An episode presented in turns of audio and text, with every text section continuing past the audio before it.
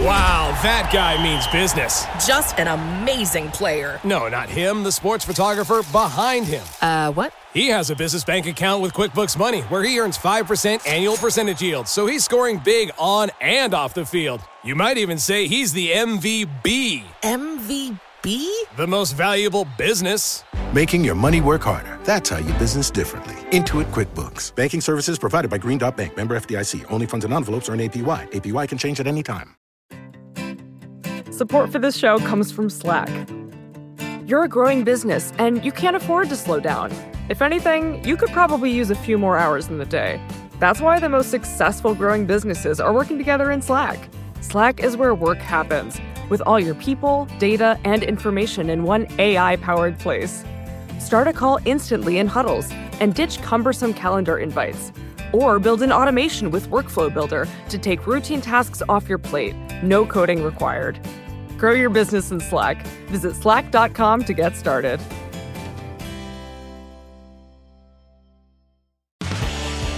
This is Recode Media with Peter Kafka. That is me. I'm talking to you from Vox Media headquarters in New York City. But just for a second, because we're going to go back in time to California, where I interviewed Neal Mohan, Chief Product Officer at YouTube. It basically means he's the number two guy at YouTube. We did this interview at YouTube headquarters in San Bruno, which is a thoroughly unremarkable place, but YouTube is there, so that, that was good. If this conversation sounds fast, sped up, it's because we had a limited amount of time, so I had to speak quickly with Neal. Uh, I'm glad I got the time I got because Neal's an important guy and I had a lot of questions for him. Not sure I always got the answers, um, but at least I got to ask him those questions. Maybe we'll have a longer chat at some other time. Anyway, here is me and Neal and San Bruno at YouTube headquarters. Hi, Neal. You're Chief Product Officer at YouTube. That's right. Hey, Peter. Hello. Nice to see you again. What is the the shortest way to describe what Chief Product Officer at YouTube means? I think of it as number two guy at YouTube. Well, I'm responsible for building uh, all the products at YouTube that our creators and our viewers um, use every single day. I work very closely with our uh, advertiser facing team as well. And as you know, uh, I came from the advertiser side of Google's business. And so, really, just looking after the products that support our ecosystem. So, you touch everything. So, we can talk about everything. We have limited time, so we can't talk about everything. Every week or two weeks or three weeks, I read a story about YouTube and content problems. Sometimes they're short stories, sometimes they're very long stories. I want to ask you about a couple of specific things, but my general question is whenever you guys get asked about, we found this piece of content we don't like, or it's objectionable, or worse on, on YouTube, the answer you guys usually provide is we're really big, we're an open platform, we have 2 billion people, this is a really hard challenge to solve. And my, my big overall question is can you sort of break down how much of what you're trying to figure out in terms of objectionable content at YouTube is um, sort of a scale and math and computing problem, and how much of it is we're a giant platform. We let everyone upload whatever they want, and we're always going to have stuff that people find object. And it makes it like how much of this is a technical problem versus an ideological debate. Well, and I'll and I'm happy to kind of uh, break it down into more detail as well. But just just starting at kind of first principles, I will say that. Uh, uh, YouTube started, and you know you've been uh, obviously following it for for quite some time, as a platform where anyone could upload a video and share it with the world and and it does have this basis of an open platform and freedom of expression is an important concept uh, that goes along with that uh, ability to express yourself. I mean, it's start it, it's YouTube. It's about broadcasting broadcasting yourself in that in that manner. Having said that, even from the very early days of YouTube, we've always had a set of community guidelines.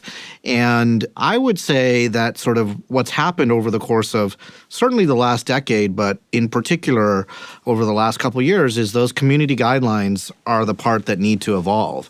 And so while it is an open platform and remains that uh, way, the community guidelines need to evolve to uh, the nature of YouTube today compared to where it was, you know, a decade plus ago. And part of that is that it's a larger platform. We've kind of grown up, if you will, from this small village where you know everybody kind of knew each other. The creators actually knew each other. I mean, originally, if you had a complaint about something you wanted to take down off YouTube, there was a woman you called. You called her on her cell phone. And and you know the the notion of actually users flagging it uh, was something that worked with Yeah. that scale. And now we're kind of a big metropolis where you need sort of rules of the road uh, which is what our community guidelines have evolved to and also uh, a more sophisticated enforcement mechanism which i'm happy to describe as well. And to your point about whether that's technology driven or not i think it's a combination of both technology as well as as you know we've invested a lot in terms of people But I mean, it strikes me that so you, you have this platform, anyone can upload whatever they want, but there are various times where you guys step in and say, we're not going to allow this kind of content and we're going to take steps to take it down, whether it's a couple years ago it was ISIS related stuff. Um, now you've got a, a set of guidelines for sort of borderline content that you want to you want to stamp out. But other times, you know, you've got you. I was at your Brandcast event. That's for advertisers, and this is a pledge you've made now a couple years running. You say you've got something called Google Preferred, which is basically sort of a clean, well lit mm-hmm. space where you guys say every all the videos in this space that we want you to advertise in, we are going to have a human being review them, mm-hmm. right? So you've already sort of narrowed the focus of anything can go on YouTube to say here's a specific part of YouTube that we've really cleaned up. So when you want to, right, you guys can step in and do certain things to clean up certain parts of YouTube. Is there a way to sort of scour the entire thing or is that just too technically difficult and or could you change the way YouTube fundamentally operates so it's not an open platform and there are more gates? I would say it's actually, uh, and you know, uh, the way that I think about it is, is actually more the former, in the sense that I do believe, and remember, uh, Google Preferred, as as you know very well, is is a small subset of our overall corpus, and and But your and- most valuable real estate, right? It's, it's the stuff you are telling advertisers this is where we really want you to spend your time and money. Well, it's a it's a place that we showcase in our upfront event at Brandcast, but it's certainly not a place where all advertising, all the advertising, is not just limited to that. It Right. runs across you know the broad swath of our corpus as well. But to the core of your question, what I would say is, um, you know, our aspiration is to make sure that we are enforcing our community guidelines across the entire swath of our corpus. So let me say that very clearly.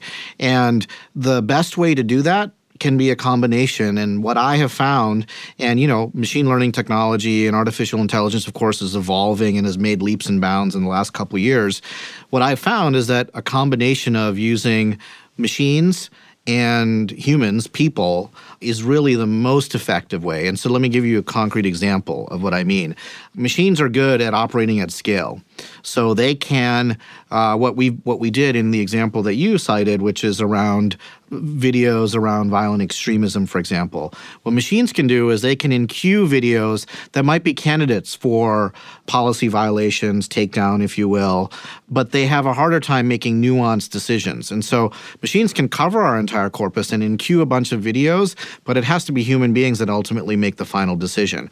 But what the machines have done is that they've reduced those decisions down from, let's say, you know, hundreds of millions of videos or what have you to, you know, in the whatever Makes the work more manageable. makes the work more manageable, but it's the human being that can tell the difference between uh, an NGO documenting um, wartime atrocities versus a video that could look and feel the same way, but is actually a recruitment or propaganda video for for um, a terrorist organization. And, and is that combination of computers and human beings is it, can that fundamentally sort of scale up to the two billion users growing all the time? Uh, what's your what's your latest stat on how many minutes are, of content are uploaded per minute? I think it's on the order of f- f- 500, 500 hours are uploaded every single minute. Every Yeah, minute, right? yeah. So it seems like this is sort of an impossible task for hu- humans to solve, and ultimately, like if you're really going to solve it, it's going to be computers, or maybe it's just not solvable.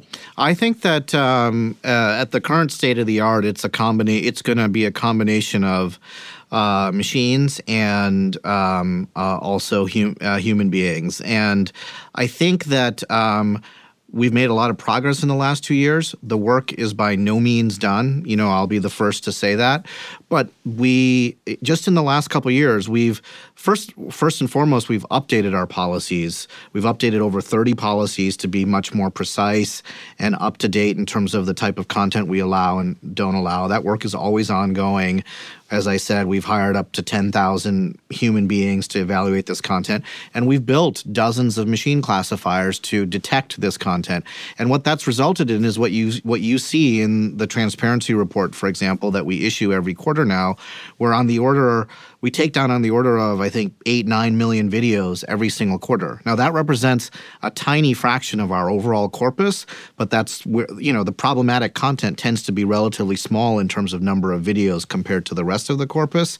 But uh, we are we're actioning you know millions and millions of videos every quarter now. So sometimes the stuff that, that people will find seems extremely pernicious and also extremely hard to find, right? They've they've clipped in obje- objectionable stuff sort of in the middle of a video where it's harder to find, or the objectionable stuff is in the comments where you guys might not have been looking to begin with. I still don't know why you have comments at all, but. Mm-hmm. Um, but then occasionally, like, so there's a BuzzFeed report that came out a couple days ago. Said here's a YouTube star. She has 800,000 uh, followers. She's a 14 year old girl. She says completely terrible stuff. Here's an example of the video. Um, as of yesterday, it was up. Now you guys have taken it down. Um, there's also a video where she threatens your boss, Susan Wojcicki, uh, with murder.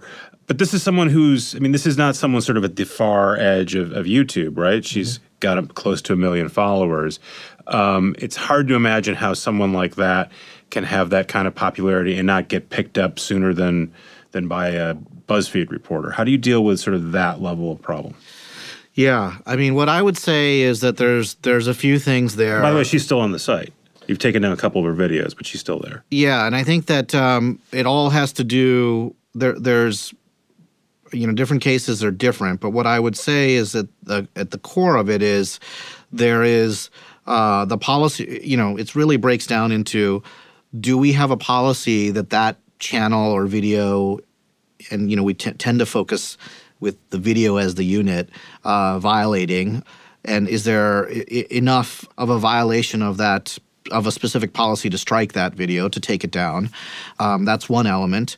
Uh, the other element is you know that what we said, which is do we detect those videos? Do we try to detect those videos as quickly as possible, and then do we enqueue them for this enforcement action? What, is, what does enqueue mean? Enqueue means um, put uh, allow uh, set them up so that uh, they've been identified for a human being to actually take a closer look at.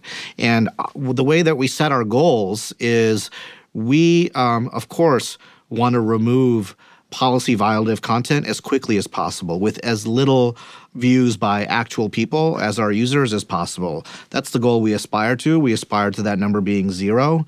And of course, we're not at zero today. Every day we get better, but our systems are not perfect. Right, so I, I get I get that like that you guys have talked about the Christchurch uh, videos and how difficult it was for you to handle that and the steps you took. Um, and again, I can sort of get. I still don't understand why there's thousands of people sending objectionable videos at once. That's a different question.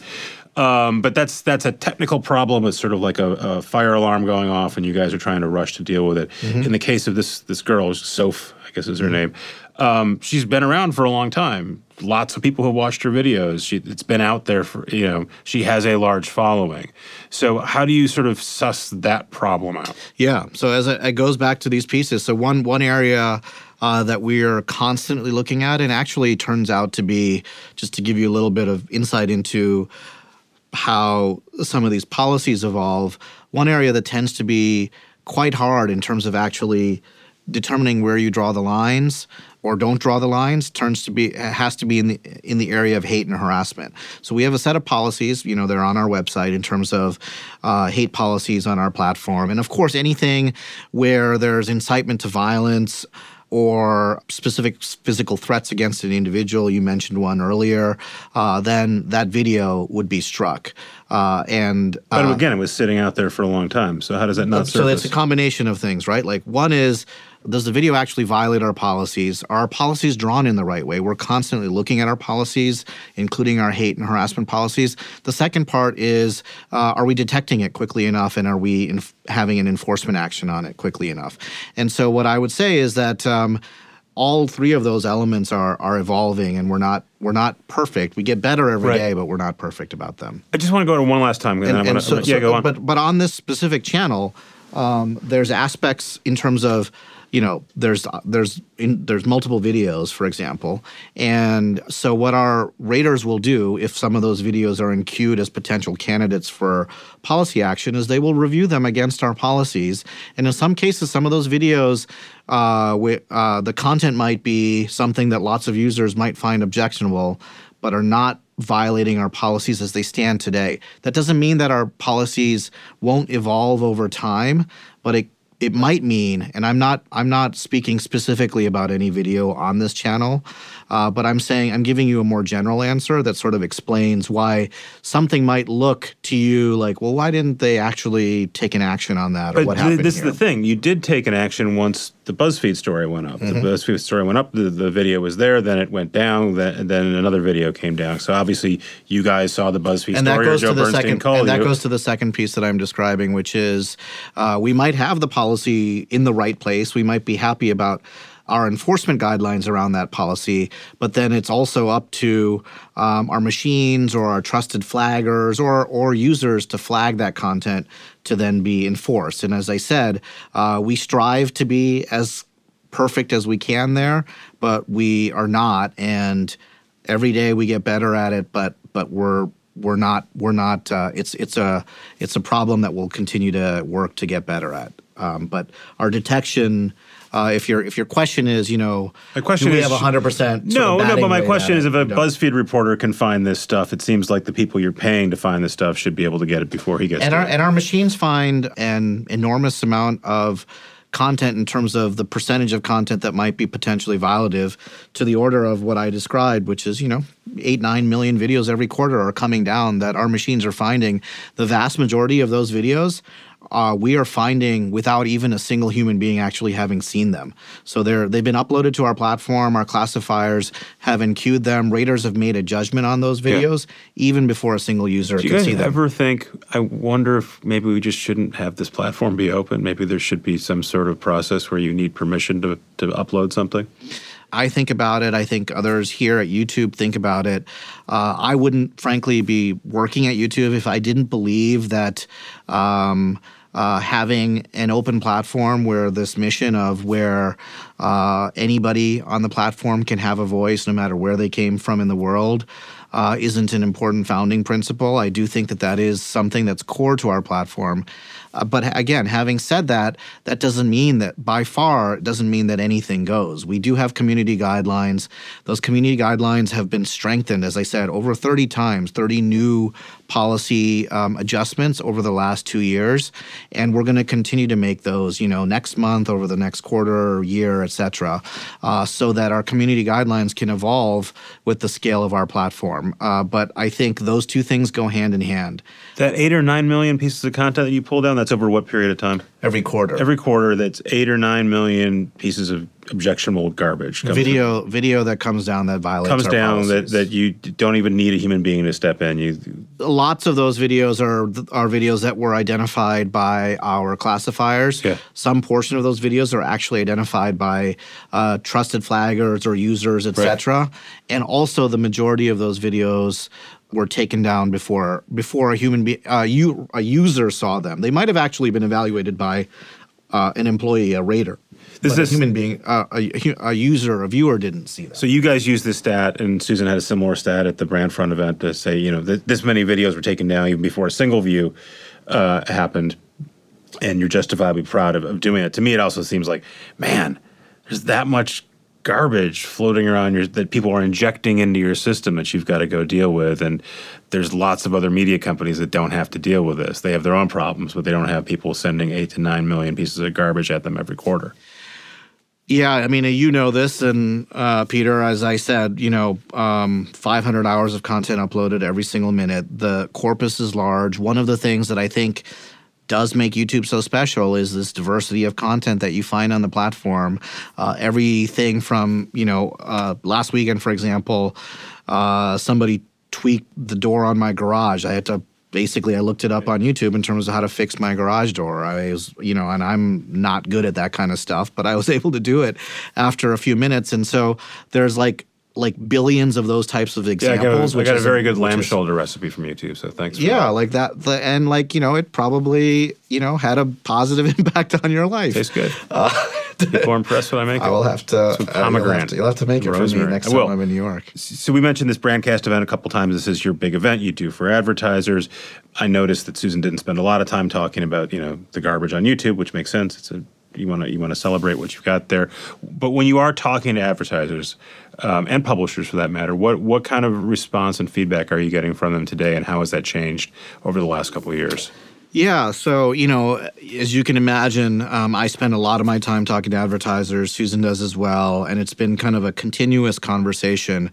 I believe that they have seen the progress over the last couple years. Um, I think that they have seen them in a few buckets. They've seen them in this general bucket of how we approach problematic content on the platform, where we remove violative content as quickly as possible. We raise up authoritative uh, voices. We re- reduce, you know, some of the even the borderline content uh, from recommendations. The the change that you mentioned, and so they appreciate that part of it. They also appreciate the fact that we've built in more controls for them to be able to manage where their advertising campaigns run on the platform. And I don't mean, you know, just Google preferred or not, or this channel versus not, but also taking into account what is appropriate for their brands and giving them that level of control.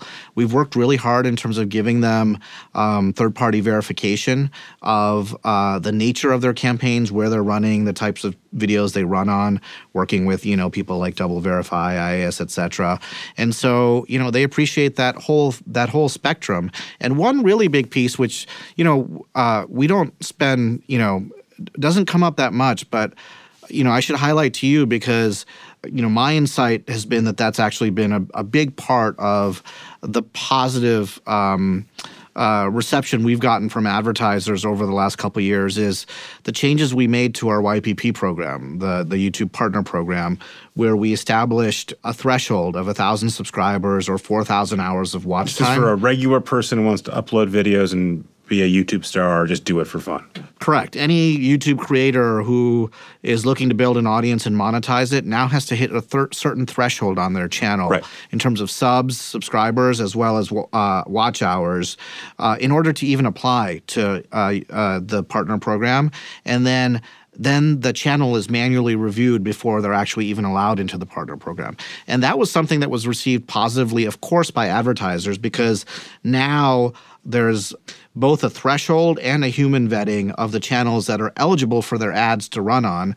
Secondly, it was actually, and this was you know, in retrospect, not surprising, but it was a, it was a positive um, uh, uh, a thing, which is our YouTube creators view view that as positive as well because the dollars are now going to creators that are creating real value for the overall Right. There was an initial well. burst of people saying you're demonetizing me, you're making it harder for me to make a living, and your response generally was the people who were at the margins sort of weren't making real money to begin with. Well, there was there's there's you know there's the the dollar amount and you know uh, you know hitting those thresholds. You know those are those are real thresholds, but they're not you know uh, you know, if you're a growing creator, you'll you'll reach that level. But I think the key thing was an evaluation to see that this is original content, content that's adding real value to our ecosystem, and therefore, you know, is something that advertisers, you know, in general would be happy to run on. That's sort of the principle Right. now of the YouTube Partner Program.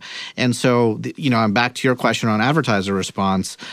For all of those uh, reasons, all of those sort of changes, the response has been positive. Again, you know, are we? Does does that mean that sort of every single issue is resolved? No, I, I wouldn't say that. Uh, and it's an ongoing sort of conversation and, frankly, partnership with these brands. But you know, one of the key things that they also recognize is basically everything else that you saw at Brandcast, which is the audience that they're looking to reach is on YouTube. They're engaged. You know, every time a user opens up the phone, they're there for 60 plus minutes.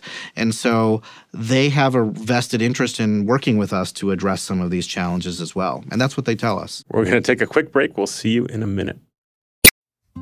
Support for this show comes from Sylvan Learning. As a parent, you want your child to have every opportunity, but giving them the tools they need to tackle every challenge, that takes a team. Now more than ever, educational support tailored exactly to what your child needs can make all the difference. That's why parents have trusted Sylvan Learning for 45 years as the ultimate teammate in their child's educational journey. instilling in them a love for learning and a passion for reaching the next level. And Sylvan's Insight Assessment can identify gaps in learning and areas that could be of concern for your child. It's a 360 degree view into your child's learning that you can't find anywhere else and helps ensure that your child didn't miss something in school that might put them at a disadvantage in the future.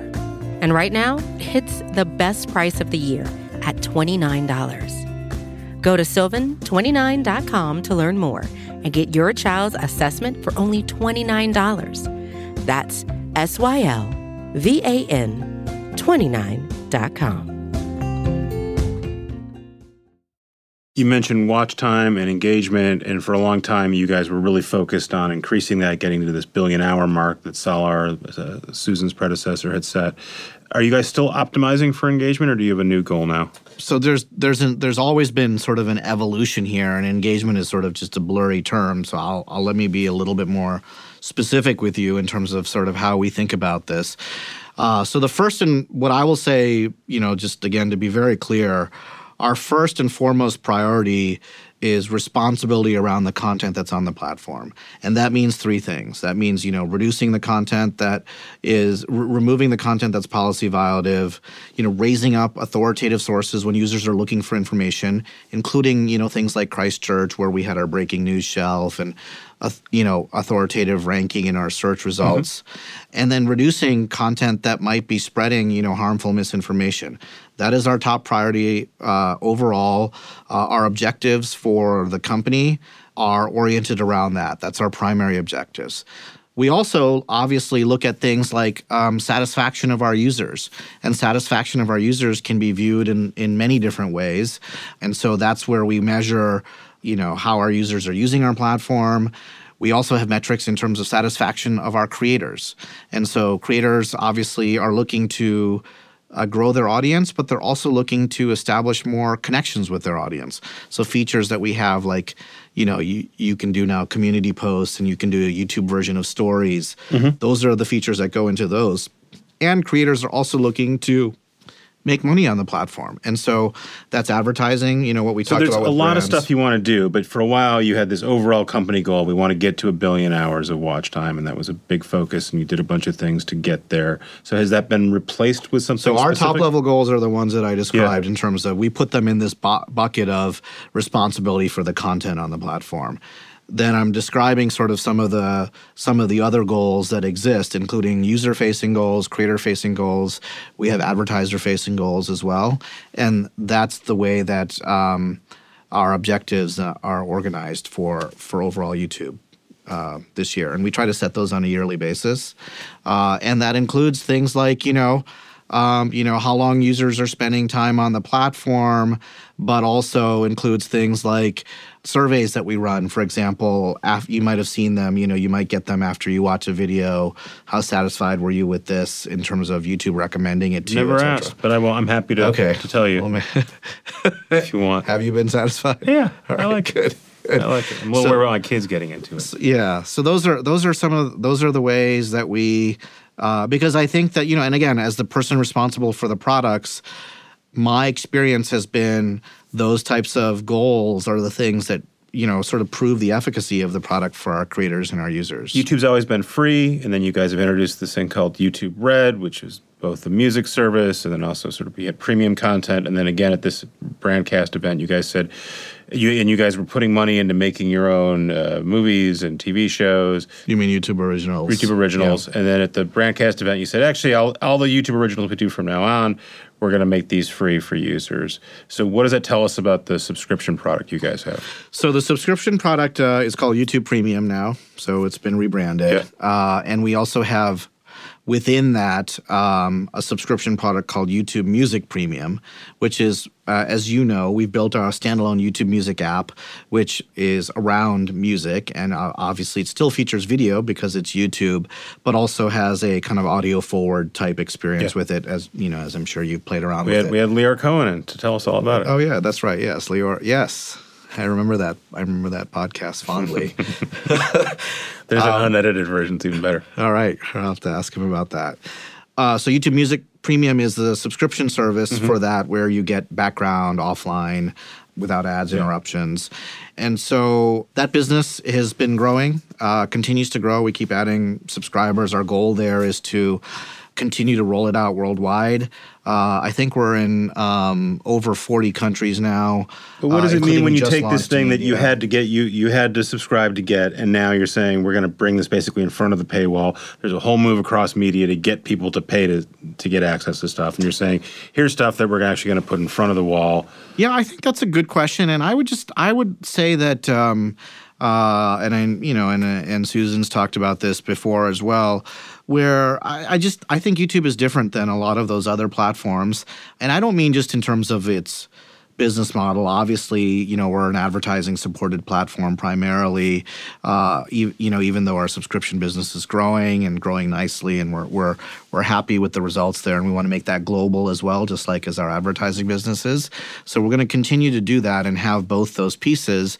But you know, one of the one of the things that we thought about w- was uh, what is the most immediate way to give as wide of an audience to some of this original content that we have been producing, and it's something our advertisers were asking for too, which is could they be associated with some of these YTO productions Right. that we had, and so we made the decision for in, in this in this um, brandcast to actually. So I'm to- I'm reading as a shift. You guys saying we have this stuff, and not enough people are seeing it. We'll do better if we bring it out. I mean, you just, I mean, you know, the, the scale of our ad supported business um, uh, relative to where subscription businesses are. The other point that I would say is, um, and, and I think that we need to do, we need to be clear about this, but music is front and center in our in our subscription business, and we music is one of those habits that's a daily habit, and you know everybody listens to music on a daily basis, and um, we want that to sort of be a star when it comes to our our subscription service, and so uh, and we find that you know users that uh, uh, you know our music listeners are are are users that tend to be happy with our subscription service. And so our orientation, and, I, I'm sure Lyor talked about this as well, for our paid subscribers is Music. is music first. So two more questions, and then then you're allowed out of here. You have this YouTube Live. What's the what's the OTT service called? Uh, YouTube TV. YouTube TV. Yeah. So it's essentially another version of the cable bundle. I pay you guys, I think now forty five dollars a month. That the uh, we just raised it to 50. forty nine ninety nine. Right, and so you raised it forty nine ninety nine. You added more channels. I think you're still probably losing. All everyone who has a version of this basically is saying we're losing money on this, and we've got to sort of raise our prices eventually. Of all the people who are trying to sell me TV over the internet, you guys seem most situated to be able to say we're going to sell this at a significant loss so we can build up scale. And by the way, we have a reason to do this because if we build, if we get a lot of people to subscribe to, to YouTube TV, we're really good at advertising. So why haven't you guys, instead of raising your price to 50 bucks, gone to 20 bucks or some bargain basement price and tried to get as many subscribers as possible? Um, you know, it really is a matter of, um, you know, kind of optimizing for what we think will be uh, a business that continues to grow in terms of you know households that we're bringing online, and you know healthy economics of the business, and as you said, um, you know getting to enough scale in terms of subscribers where uh, it's an attractive proposition for our brands and advertisers who are already telling us that you know hey um, and that's the reason why. And actually, it was it was a lot of uh, brand and advertiser input that had us feature YouTube TV in the way that you saw at uh, at Brandcast a couple of weeks ago, where where for the first time ever we actually featured YouTube TV inventory as a lineup within Google Preferred. But you guys, just to beat this in the ground because it's confusing. I understand why maybe Hulu or some of the other people, AT and T, why these people are trying to figure out how they can get close to profitability and and are sort of reassessing that business. But you guys seem you have billions of dollars. You've spent billions of dollars on all kinds of things in the past. This is directly a, a business that you could benefit from. Why not just blow it out? So some of the so, so there was two types of feedback that we've gotten since we launched YouTube TV, and, and as you know, it's been it's been in the market now for a couple years. One is you know very positive in terms of the product, right? People love the product features, the DVR on the cloud, the power of you know Google powered recommendations on content, like all the magical stuff of like oh wow my my Warriors game was recorded, and oh by the way it didn't cut it off with two minutes left, it did the whole thing, like that kind of stuff. So we've gotten a lot of product features uh, positive feedback about the core product itself Another area where we've gotten feedback is the channel lineups and the content that we've had. And so, one of the things that we have done in response to user feedback periodically over the course of the last couple of years is actually add content. So the bundle that started when we launched it is not the bundle that right, we have keeps, today. It keeps getting fatter and fatter. We've, we've added channels because Yeah. we, we got feedback. For example, um, you know, there, there's there, sports is a very big use case on YouTube TV. We got feedback that hey, um, you know, if I'm a, if I'm an NBA fan, I have expectations that you're going to give me pretty broad coverage of NBA games. We got feedback that there are certain channels uh, that were very attractive to users, even though they are not sports fans. And so those were some of the channels um, that we added, for example, in the most recent announcement. I Uh, still think if any company is going to come out and, and not replicate the t- the cable bundle, it should be you guys. I, I don't think that we're at the point where you know we're nearly where you know some of those some of the existing sort of products are in terms of scale of our channels. I think that we at this point feel pretty comfortable about the size of the bundle that we have, uh, and I think that you should look for kind of more product innovation there, more ways that we feature content in the future. So we're going to continue to invest in the product, and um, you know we're we're adding you know households every single week, every single month. And so- waving at me furiously. So one last question. Yeah. Um, we we know what your your your digital video business looks like. We've been talking about that. We know what your OTT business looks like. There's still linear TV, right? They're doing upfronts this week. Giant 70, 80 billion dollar business. You guys tried a long time ago to get into that business. It seems like it's still pretty ripe for you to enter there. What, what's your strategy for conventional linear TV ad business? I mean, I think the the business that uh, we like that you'll continue to see us invest in, that's most related to that, is our YouTube TV product, uh, because we think that while uh, and and those are a lot of the partners that we work with. We work very closely with a lot of those linear broadcast and cable partners. It's just that we think that uh, the way that we wrap those channels up in the product that we have is really the way of the future. And our innovation, just like other Google products, is going to be in terms of what we can do for users, in terms of a new way of actually consuming that content. Neal, I have so many more questions, but I'm going to get tackled by this ferocious We'll little have to person we'll have to here. do it again. You got to come out to YouTube again. I'll come out again. All right. Thank you, Neal. Appreciate it. That's it. great. Thanks, Peter. Thanks again to Neal for his time. Thanks again to the folks at YouTube for doing that recording for us. Now we're going to head back to New York, give you a little bonus content. We're going to talk TV and podcasting with my colleague Todd VanDerWerff from Vox. Todd is one of the smartest TV writers around, has a new podcast out. We're going to tell you all about that right now. Hey, Todd, how are you? Hey, Peter. Good to be here. Good to be in. You're in California, right? Santa Monica, somewhere fun. I'm in Los Angeles. I'm in Koreatown right now. That's where you should be if you're going to write about TV. Yeah, exactly. Yeah, exactly. And if you want to eat Korean food, come to Koreatown. It's really good. All right, I'm going to come see you there soon at the Line Hotel or Yeah. maybe a, a David Chang thing.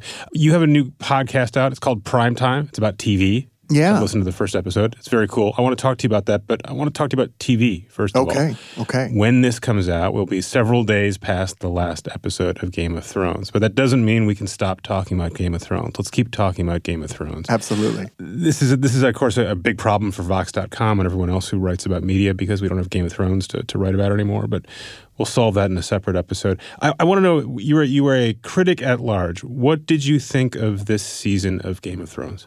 Oh, it's a mess. It's, it's, it's a mess. Like, I'm enjoying it well enough. Like, I, I always enjoy watching the show. It's always a fun show to watch. It's skillfully put together.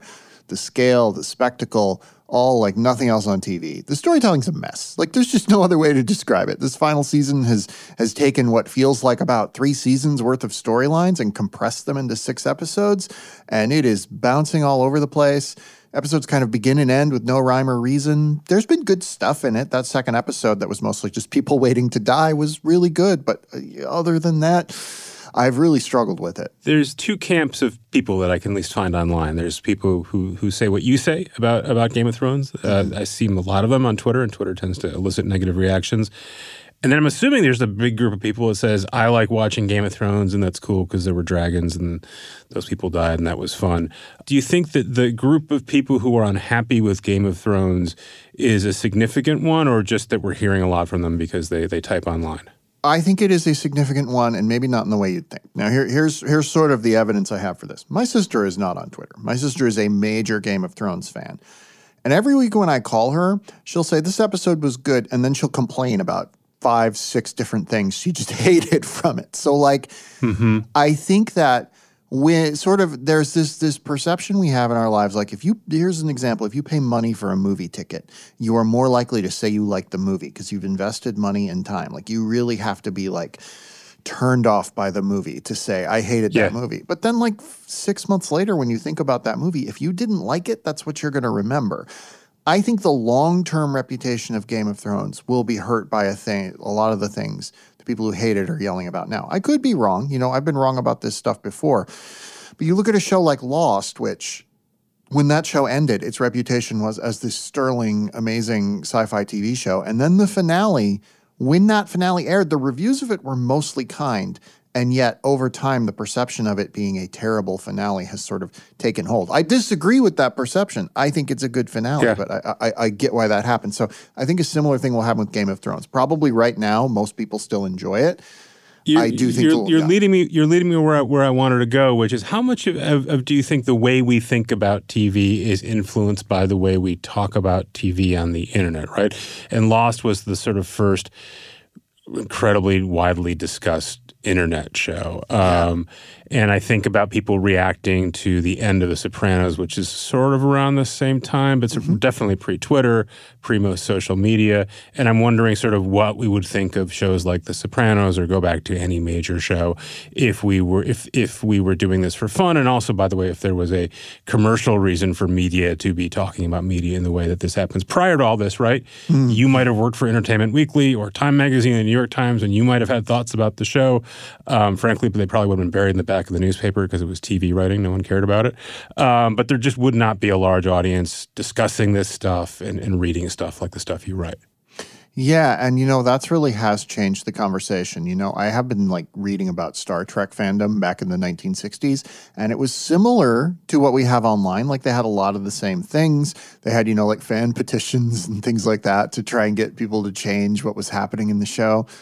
But there wasn't the immediacy of the internet to really like put that up to a fever pitch. So I do think there's something to the idea that the internet has made this a different conversation. The internet is certainly why I have a job. The way I write about television is heavily influenced by internet recap culture.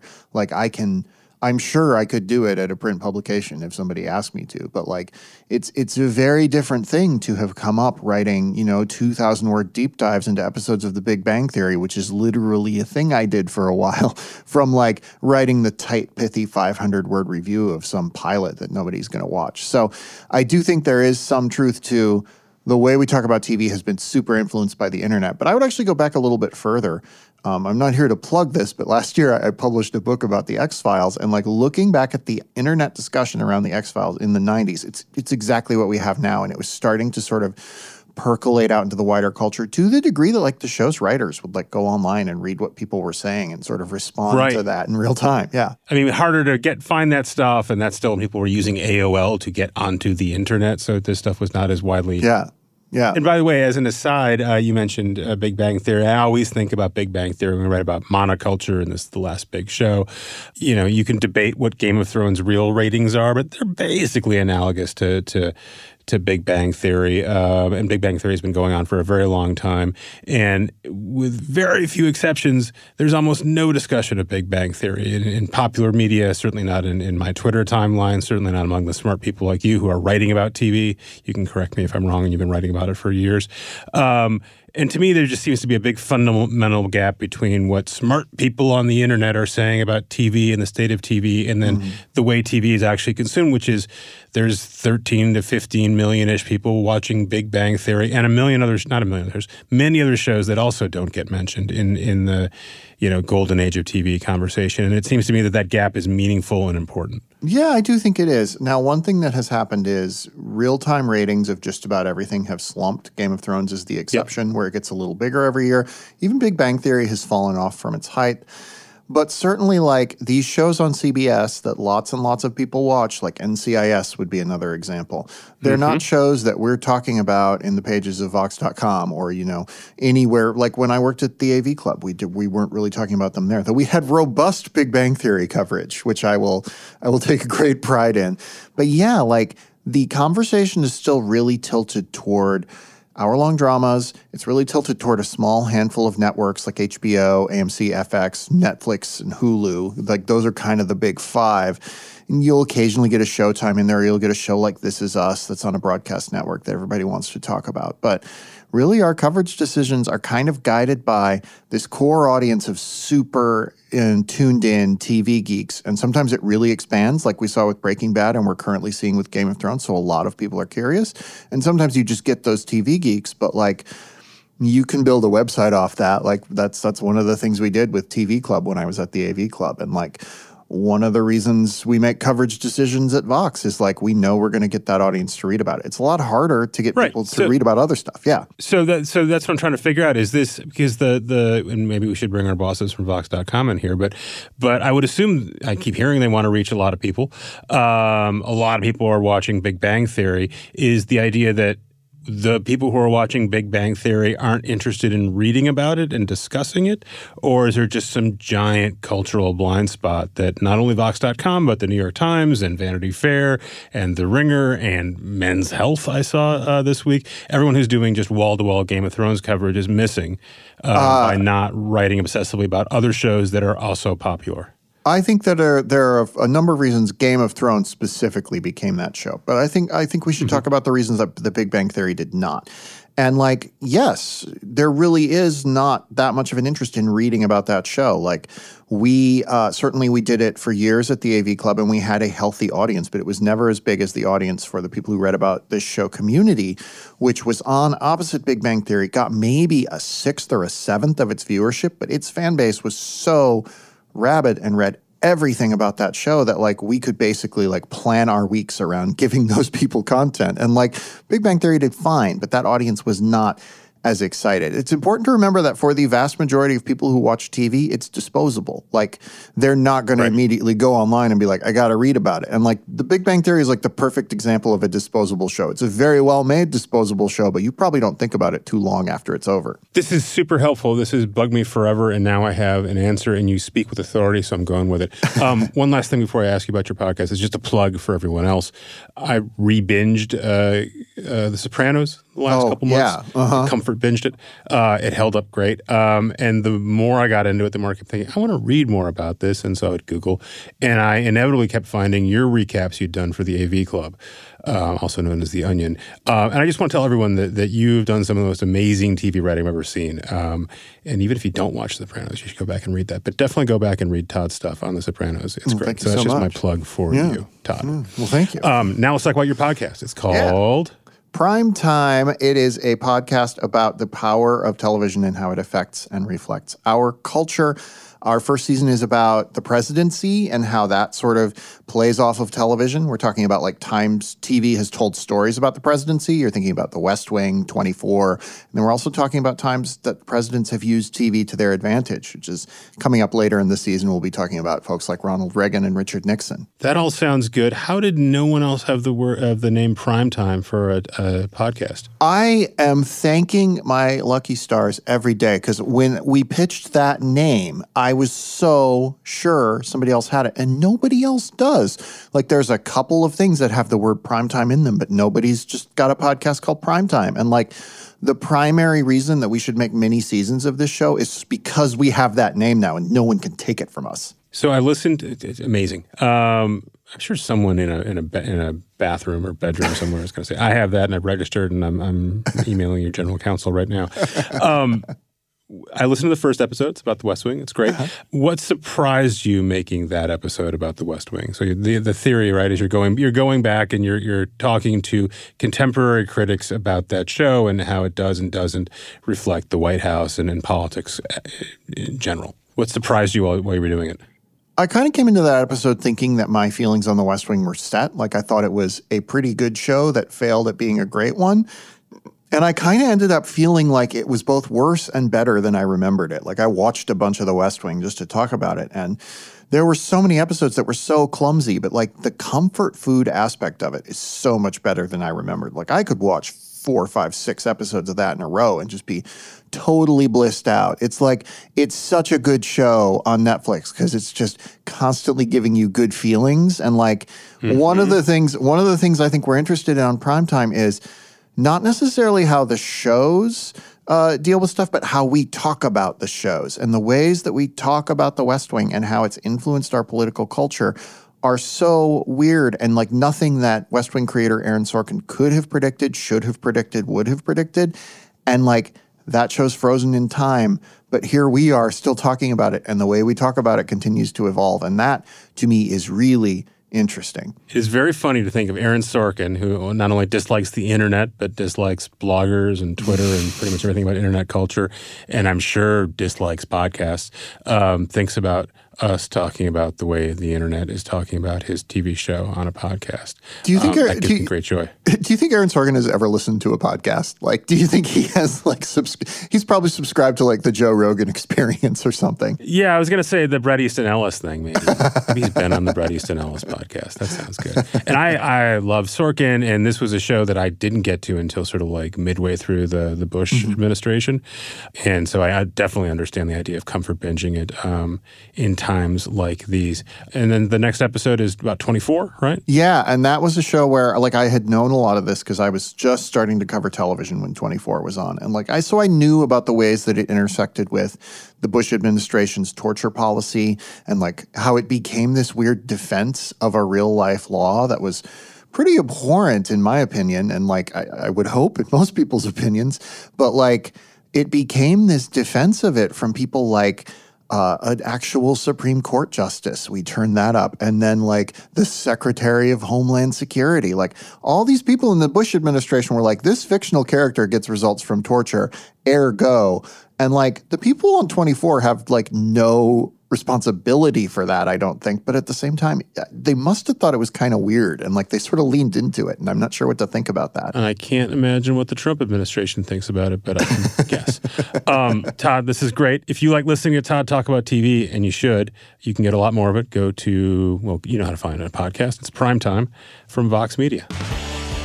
Thanks again to Neal Mohan for his time, the folks at YouTube for recording that for us. Thanks to you guys for listening. Thanks to our sponsors. Thanks to Golda Arthur, my excellent producer, and Joel Robb, my also excellent editor. If you like this episode, tell someone else about it. You can do it at Apple Podcast or Twitter. You can do skywriting if you like, whatever works. Thank you for listening. We will see you next week.